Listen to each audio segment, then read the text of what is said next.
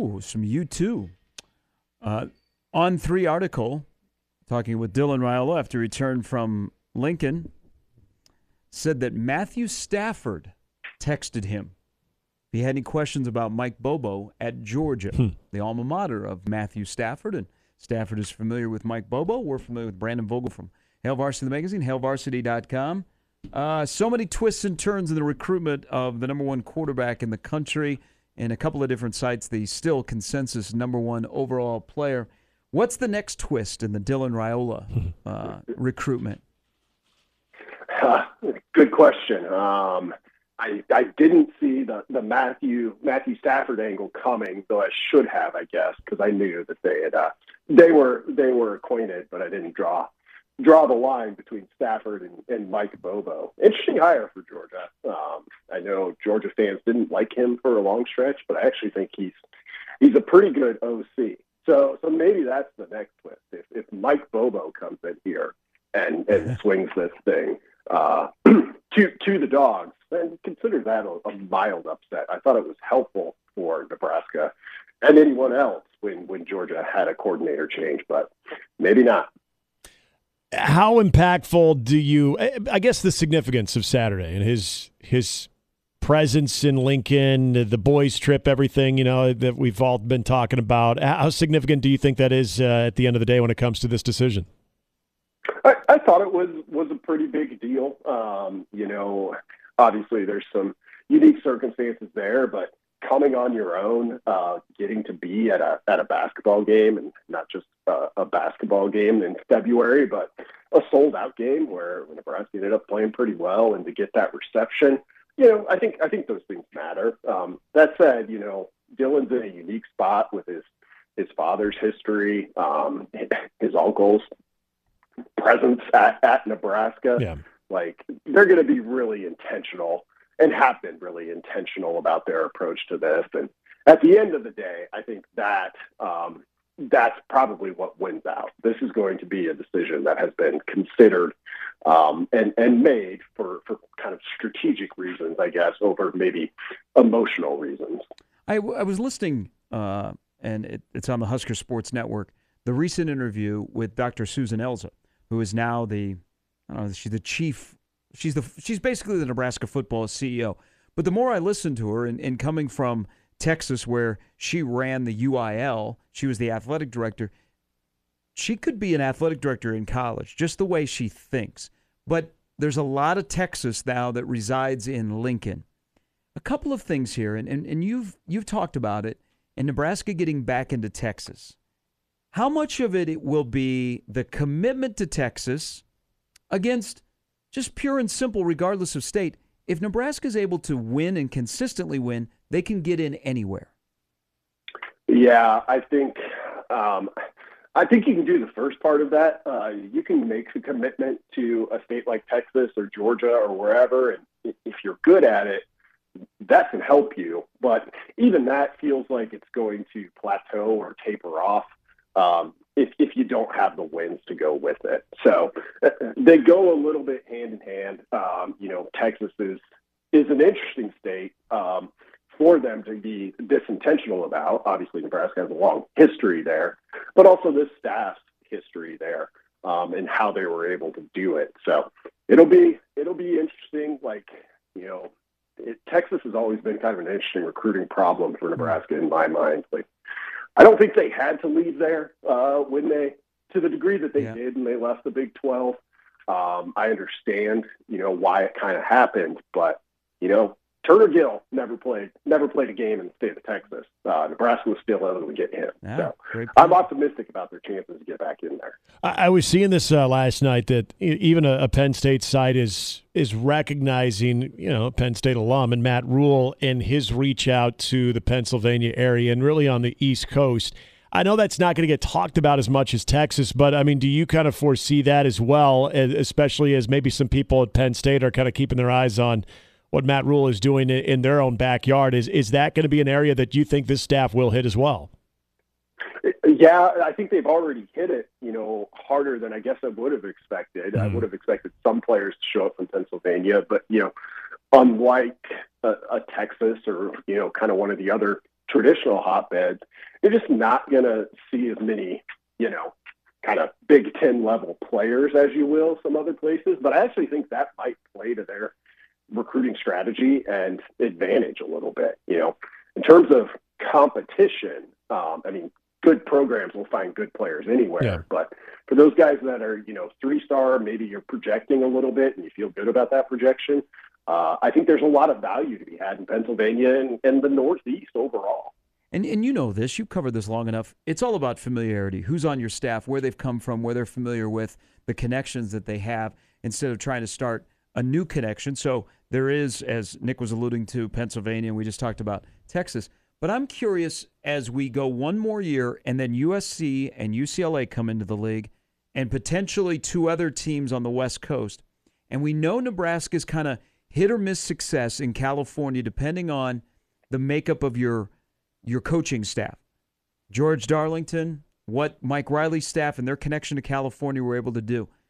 What's do you think UCLA and USC joining the Big Ten will have any impact whatsoever on Nebraska recruiting back in California, where it hasn't been as hot and heavy since the old uh, Calibraska days? Yeah, I, I, think it at least gives you, you know, something to say when you you make the uh, the door to door sales call to to those California prospects of, hey, you know, we're Nebraska football, we'll be out here, you know, once a year, or or whatever it ends up being. So, you know, sort of like uh, the the Texas Big Twelve angle, it, it at least gives you that. But similar to Nebraska's history with the state of Texas, like its its history with California is pretty long, and right now it's sour because of you know I think kind of the Riley era and how how that went. Um, but in terms of, I think since 1973, the top three states that have produced scholarship players at, at Nebraska are Texas, Nebraska, and California. And, yeah. and you know, we can all think of really, really good football players who who came from California. So it's one where it's not as trendy as it was, I think, in recruiting mm-hmm. circles, the the California player, but there's there's still a lot of good players to be had, and it's it's a kind of valve I think Nebraska could open back up pretty easy, and it gets a little bit easier with those two teams coming in. Hey, Brandon, I know, and Sharp, you alluded to this. We know in, in three weeks uh, we get to see spring practice. There are a lot of guys, holdovers from this previous roster, that I think have a very interesting path. It already started, but as far as competition, uh, starting when we get into spring ball. I want to. Uh, can you make a case that Thomas Fidone might be one of the more interesting guys to follow right now, just given his injury situation, but also how important he could be at the tight end position if he is fully right with the staff? Yeah, I think he. I think he ranks right up there. I mean, you look at you know, big spring mysteries. Right. Tight end is is as as big a one as there is. I think so.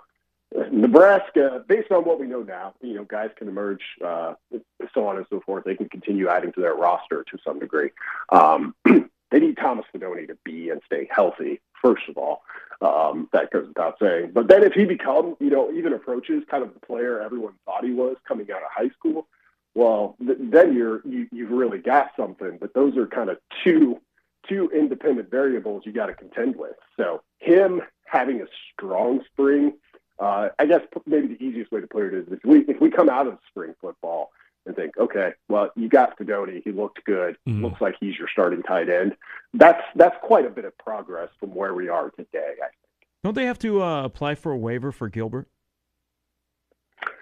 I think you're right. Uh, not 100% sure because I mean he's been at two schools now. So yes, I think I think that is correct. Uh, one final one here, because as we're getting closer to spring football, and possibly Casey Thompson will be able to participate more in spring football. And we've gone back and forth since Jeff Sims was brought to Nebraska and Matt Rhule being a little bit more familiar with him. When you break it all down, agree or disagree, Casey Thompson, what he did last year, will not have as much weight as we put on it. Hmm. Interesting. I think I think I have to go with agree on that. Um, you know, I, I think there's a lot of things you could take from from Casey's 2022 season, and a lot of it positive.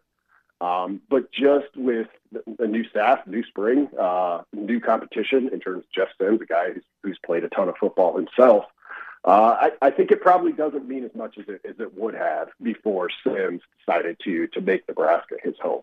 Uh, it's going to be uh, be one of the big storylines that you guys will be covering at Hail Varsity. Brandon, as always, we appreciate our Wednesday uh, visits. Have a, a, great week. Thanks a lot, guys. So, Brandon Vogel. See, I, I don't know. As I get closer, I'm thinking we probably on this side of the table put a lot more weight into what Casey did last year, and he's the returning guy. Mm-hmm. Then, you know, maybe everybody gets a fresh start, or do they? Yeah. I mean, eh, you can make a case that we don't know enough about Casey running the football and his comfortability. Yeah. That okay, Jeff Sims is probably the better all all around quarterback because we know he's three years over 1,100 yards rushing at Georgia Tech. But I don't know, I, I, I don't. I, I want to say they're going to start even, and it's going to be all you know. This is just go. We don't know you, and it's starting. Yeah. We'll we'll, we'll see. But Casey Thompson being able to go through more spring physically is a great sign, Yes. and not a surprise for a kid that wants to get in the mix Mhm. and isn't gonna isn't gonna let somebody just come in here and be and take the job without Right. him giving it a fair run at it. Yeah, I mean, one guy was identified from this coaching staff and the other wasn't. But what you hear, as much as you can, you try to factor that in of how they feel about Casey, and that it, you know, in a perfect world, it would be a you know clean slate, may the best man win. But we'll, we'll see if that plays out because I I think it is interesting about the pressure that Casey came into last year compared to where it is this year. To say that there's no pressure on Casey, eh, probably not, but it's not the same kind of pressure. I, I think knowing that there were jobs on the line last year, and this was the one area that that coaching staff felt that they had to get right, and they said goodbye to a four-year starter, and they're bringing in another guy who was a starter. A lot of hype that went behind that. There was a, it was just different kind of pressure than what I think he's going to be sort of experiencing this year, and, and obviously I think a little bit more comfortability just being in Lincoln for another year as well. Uh, enjoy Creighton and Georgetown tonight, 7:30 uh, tip. We'll uh, recap it tomorrow. Uh, among other things that are going on on this first day of March. Good show, everybody. Uh, lots of discussion on what happened last night in uh, Lincoln. I think Michigan State just made another three. And Nebraska got called for an illegal screen. and and Izzo Izzo is now walking through the map of Nebraska and he's made it to Grand Island. Oh, it's about time he got there. Uh, for all of our great guests, and all the uh, segments are up on the radio replay page. Uh, for Scott Shanley, for Joel Lorenzi, for Brandon Vogel, Nick Hanley, Jimmy Chavez, I'm Gary Sharp. Mornings with Sharp and Hanley. Back again tomorrow at 6. Crossover next.